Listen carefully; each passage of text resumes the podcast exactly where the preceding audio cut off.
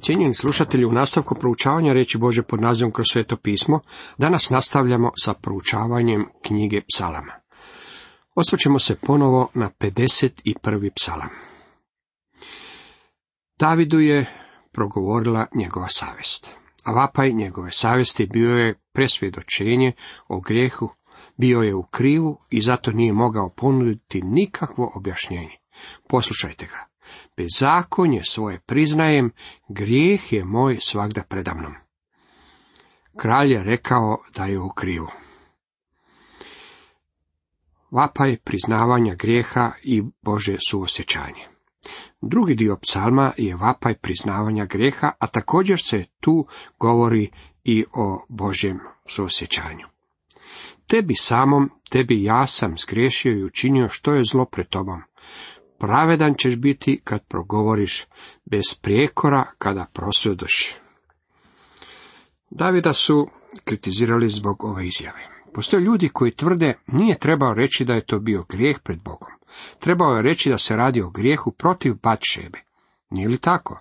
Svakako da jest. Također bio je to i grijeh protiv njegove obitelji, jer je u tom trenutku već imao obitelj. Bio je to grijeh i protiv njih, a David je i to trebao reći, tvrde kritičari. Oni također tvrde kako je to bio i grijeh protiv društva i protiv Jeruzalema onog vremena, što je i bio. Bio je to grijeh i protiv naroda kojemu je tada bio kralj.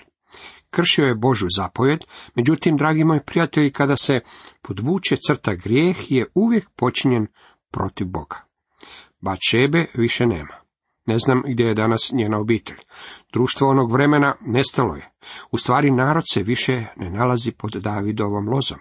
Međutim, taj se grijeh još uvijek nalazi na grbu Bože riječi i počinjem je protiv Boga.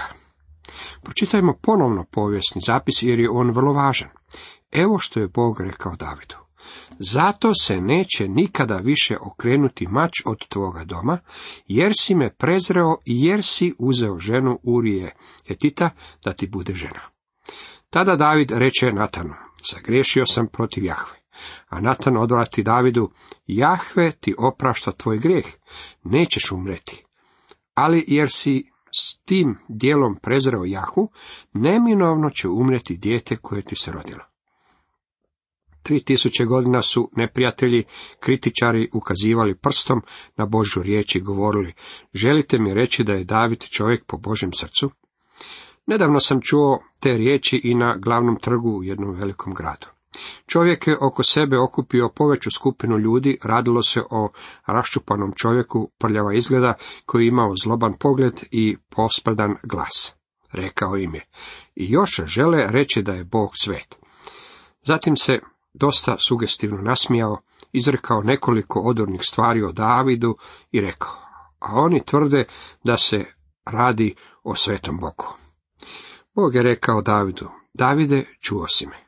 Neku večer izašao sam s prijateljima i tamo sam čuo najprljaviju stvar u svome životu. Nikada nisam čuo čovjeka tako pogana jezika kao tog čovjeka. A o kome je taj čovjek govorio? O Davidu. Bog je rekao, Davide, Dao si velikog povoda mojim neprijateljima da mogu huliti, a zbog toga umrijet će dijete i mać se nikada neće otkloniti od tvoga doma.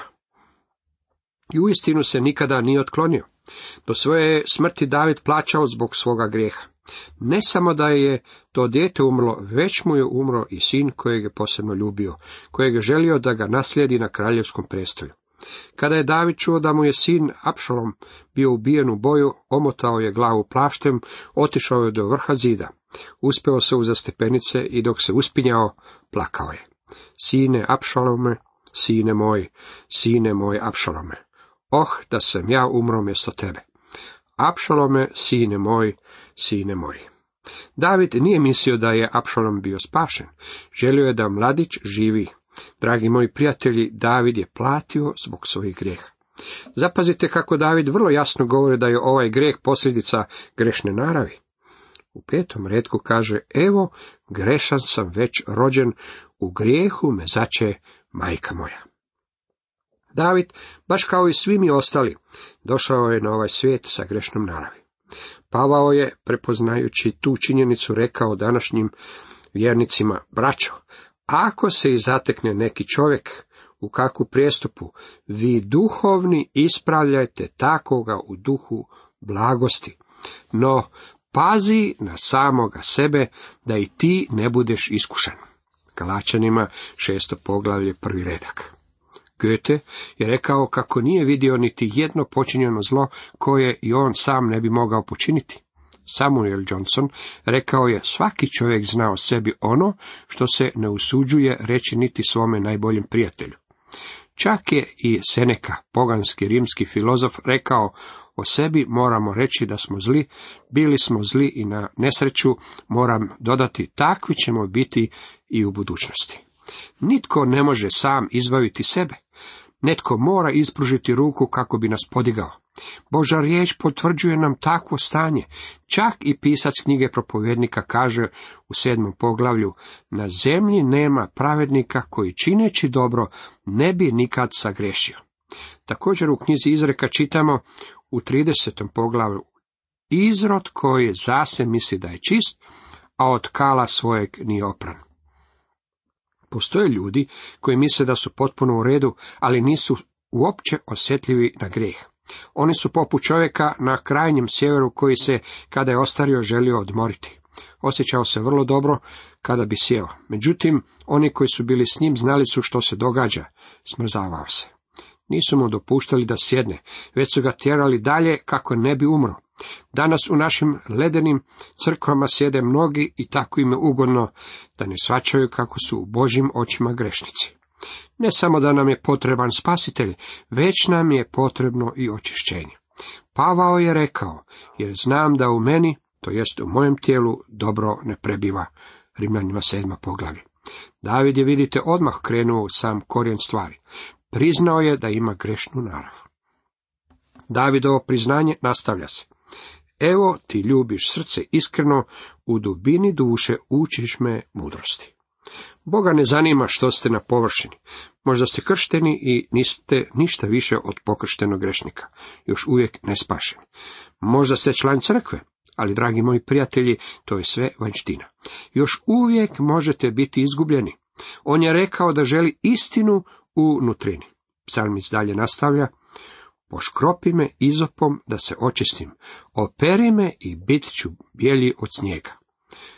Pratite me sada vrlo pozorno. Ovdje bez sumnje nalazimo jedan od najvećih odjeljaka u Božoj riječi. Postoje oni koji tvrde da je Davidu bilo oprošteno zbog toga što je priznao svoj greh. Ako to tvrdite, onda ste rekli samo dio priče. To nije razlog. Otvorite povijesni zapis. Tada David reče Natanu, sagriješio sam protiv Jahve, a Natan odvrati Davidu, Jahve ti oprašta tvoj greh, nećeš umreti. Druga Samuelova 12. Bog je poduzeo prvi korak. Poslao je Natana. Mislim da bi David još uvijek sjedio i šutio da Natan nije došao k njemu. Možda nije više mogao izdržati, ne znam. Međutim, David nije poduzeo prvi korak. Bog je poduzeo prvi korak. Kako mu je Bog mogao oprostiti? Zbog toga što se otkrio. Pratite sada pozorno. Bog se objavio izraelskom narodu. Jahve prođe ispred njega te se javi.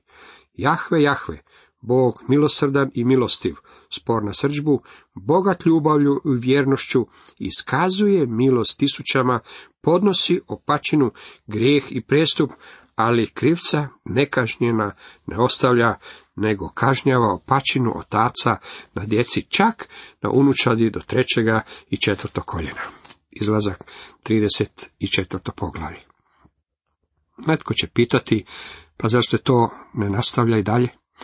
Svakako da se nastavlja. Nastavit će se i u daljnje naraštaje, ali je to onoliko daleko koliko jedan čovjek ima priliku vidjeti treće i četvrto koljeno. Čovjek može vidjeti kako se njegov grijeh prenosi toliko daleko. Htio bih međutim da ovdje zapazite dvije stvari koje su u sukobu i koje su međusobno kontradiktorne. Bog kaže da oprašta bezakonje i da iskazuje milosrđe. Zatim se okreće oko svoje osi i kaže, to nipošto neće očistiti krivca. Javlja se paradoks. Poslušajte ponovno Davida. Poškropi me izopom da se očistim, operi me i bit ću bijeli od snijega. Izop je bila malena biljčica koja je rasla u stjenju na pustim mjestima. Zanimljivo svjetlo na cijelu stvar baca jedan članak u znanstvenom časopisu u kojem stoji da su pencilin našli kako raste na izopu. Bilo kako bilo, izop je imao veze s nečim što pencilin ne može izliječiti grijehom. U starome zavjetu izop se koristio za tri stvari. Prvo, kada je Bog Izraelove sinove izvodio iz Egipta, rekao je, jednu stvar morate učiniti za pashu. Morate uzeti janje, ubiti ga, uzeti u posudi njegovu krv i donijeti je do ulaznih vrata kuće i grančicom izopa poškropiti krv na dovratnike i nadvratnike vratio. Nakon toga vratite se u kuću. Drugo, kada je Bog davao upute za čišćenje gubavca, rekao je da se uzmu dvije ptice. Jedna je trebala biti ubijena, živa ptica bila je uzeta s izopom, umočena u krv, ubijene ptice i zatim puštena da odleti. Ovo je slika smrti i uskrsnuća Isusa Krista. Međutim, krv se morala primijeniti pomoću izopa. Treće, kada su se Izraelovi sinovi nalazili na putovanju pustinjom, a netko među njima je počinio grijeh, nisu se mogli zaustavljati i podizati šator sastanka kako bi prinijeli žrtvu. Zato se za očišćenje od grijeha moglo ubiti junicu, spaliti je, uz dodatak izopa, sakupiti pepeo i ponijeti ga sa sobom na daljnje putovanje pustinjom.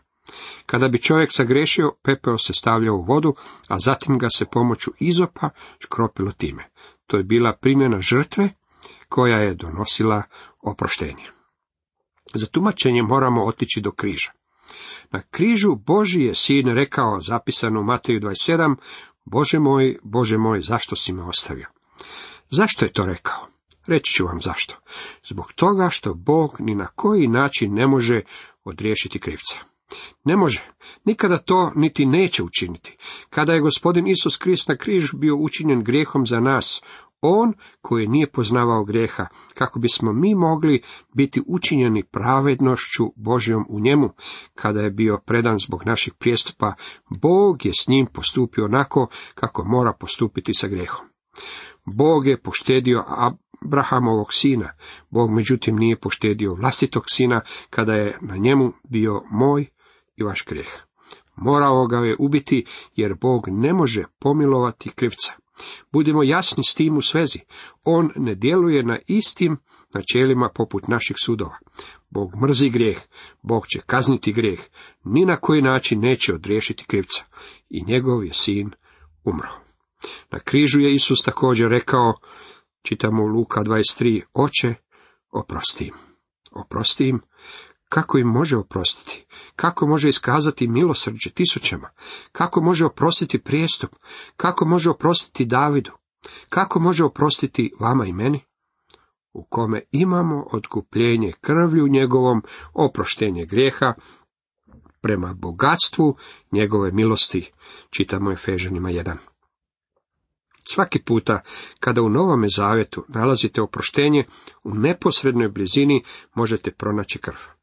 Bog nikada ne oprašta grijeh odvojeno od Kristove smrti. Nikada.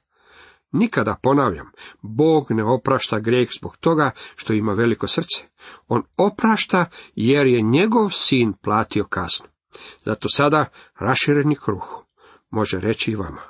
Mogu iskazati milosrđe i vama jer je moj sin umro za vas. David je jako dobro poznavao put koji vodi u Bože srce. David je rekao, poškropi me izopom da se očistim, operi me i bit ću bijelji od snijega. To je primjena Kristove smrti na naš život. Nastavak vapaj za očišćenjem i zajedništvom. Zapazite u nastavku Davidov vapaj za očišćenjem i zajedništvom. Odvrati lice od grijeha mojih, izbriši svu moju krivicu, čitamo u devetom redku. Izbriši Davidu je bilo potrebno sredstvo za uklanjanje mrlja. Pripremajući se za podulje putovanje u svakoj knjižici i savjetniku kojeg sam čitao pisalo je. Svakako sa sobom ponesite sredstvo za uklanjanje mrlja, jer će vam se odijelo svakako zaprljati. Pa kako su me to tako dobro poznavali? Cijenio sam njihov savjet, jer sam znao da će mi biti potrebno sredstvo za uklanjanje mrlja. Svima nam je ono potrebno. Davidu je bilo potrebno sredstvo za uklanjanje mrlja. Desetom redku nastavlja, čisto srce stvori mi Bože i duh postojan obnovi u meni. Riječ za stvori upotrebljena ovdje je ista riječ koja je upotrebljena i u knjizi Postanka. 1. U početku stvori Bog nebo i zemlju. Bara iz ničega. Potrebno mi je novo srce, rekao je David. Stvori u meni novo srce, a riječ stvori znači iz ničega. Drugim riječima, u Davidovom srcu nije se nalazilo ništa što bi Bog mogao upotrebiti. Nije tražio obnovu ili reformu, tražio je nešto novo. Ponekad možemo čuti sljedeći poziv, predajte svoje srce Bogu. Mogu li vam postaviti pitanje? Što mislite, što će Bog učiniti s vašim starim, prljavim i pokvarenim srcem? On ga ne želi. Bog od nikoga ne traži da mu da svoje srce. On vama želi dati novo srce. To je ono što Bog želi učiniti. Stvoriti u meni novo srce. Bilo je ono što je David tražio. Njegovo smo najme dijelo stvoreno u Kristu Isusu za dobra djela koja je unaprijed pripravio Bog da u njima živimo, čitamo u Efežanima 2. Stoga ako je tko u Kristu, novo je stvorenje, staro je prošlo, sve je novogle nastalo, čitamo u 2. Korinčanima 5. Dopustite Bogu da vam da novo srce. David ima još jedan zahtjev. U 11. redku nastavlja. Ne odbaci me od lica svojega i svoga svetog duha ne uzmi od mene. Boži duh sišao je na Davida kao kralja kako bi mogao biti Boži čovjek. Moram usput napomenuti, niti jedan kršćanin danas ne može moliti ovu molitvu zbog toga što ako u vama prebiva Boži duh, on vas nikada neće napustiti. Možete ga žalostiti, možete ga gasiti, ali ga nikada ne možete ražalostiti toliko da ode ili ugasi toliko da vas potpuno napusti. Rečeno nam je i ne žalostite duha svetoga Božega kojim ste zapečećeni sa dan otkupljenja. Efežanima 4. Stoga niti jedno Bože dijete ne može izgubiti Božeg duha. Bilo kako bilo, Boži duh može biti nedjelatan u životu kršćanina, a upravo je to bilo ono što se dogodilo Davidu. Molio je da sveti duh može nastaviti djelovati u njegovom životu kao i do tada. Nakon toga rekao je, vrati mi radost svoga spasenja i učvrsti me duhom spremnim. David nije izgubio svoje spasenje, izgubio je radost svoga spasenja, pa je želio obnovu zajedništva s Bogom. Shvatio je naime, baš kao što je to shvatio izgubljeni sin, da u dalekoj zemlji nije niti približno tako zabavno kao u očevom domu. Sve je to želio s određenom svrhom. Učit ću bezakonike tvojim stazama i grešnici tebi će se obraćati. Otvori, gospodine, usne moje i usta će moja navještati hvalu tvoju. Ponovno je želio proslavljati Boga. Tada će ti biti mile žrtve pravedne i tad će se prinositi teoci na žrtveniku tvojemu. Ne samo da je želio proslavljati Boga, već je želio biti i Bogu ugodan. Gospodin Isus otišao je na večeru u dom nekog farizeja. Žena koja se spasila ušla je u kuću s ulice. Šimun Farize poznavao je samo njenu povijest i radije bi je mimo išao drugom stranom ulice, nego se susreo s njom na ulici. Međutim, prema običajima onog vremena kada je on imao goste, ona je imala pravo ući u njegovu kuću, pa čak i stajati i promatrati.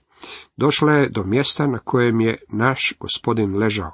One se vrijeme koristili ležaljke, a ne stolice, pa je stala do njegovih nogu iza njega i plakala. Oprala mu je noge suzama, obrisala ih svojom kosom, poljubila mu je noge i pomazala ih pomašću. Šimun, njegov domaćin, zauzeo je kritički stav. Počeo je tražiti mane. Naš ga je gospodin zbog toga uistinu prekorio, rekao je, kada sam došao ovamo, nisi mi dao niti vode da operem noge, nisi mi iskazao niti uobičajenu ljubaznost. Ova mi žena ne prestane prati noge suzama. Njoj je bilo oprošteno, tebi nije. Luka 7. Zatim mu je rekao, stoga su joj, kažem ti, oprošteni grijesi mnogi, jer je ljubila mnogo, a komu se malo oprašta, malo ljubi. Mi mislimo da je sa nama sve u redu. Dragi moji prijatelji, Bog ne može odriješiti krivca, a kaže nam da smo vi i ja krivi pred njim. Jedini način na koji je mogao spasiti vas i mene je da njegov sin umre. I za najgore grešnika na svijetu to je sve što je potrebno. To je ujedno i način na koji se vidi kako se možemo vi i ja spasti. Kome je malo oprošteno, taj malo i ljubi. Kome je mnogo oprošteno, o, taj mnogo ljubi. Kolika je mjera vaše ljubavi? To je vaša procjena vlastitih grijeha. Ili moguće da ne priznajete svoje grijehe, kada ste posljednji put plakali nad svojim grijesima, kada ste posljednji put vapili u noći zbog svojih promašaja. Hvala Bogu, kod njega postoji oproštenje. Međutim, mora postojati i priznavanje na našoj strani. Cijenjeni slušatelji, toliko za danas.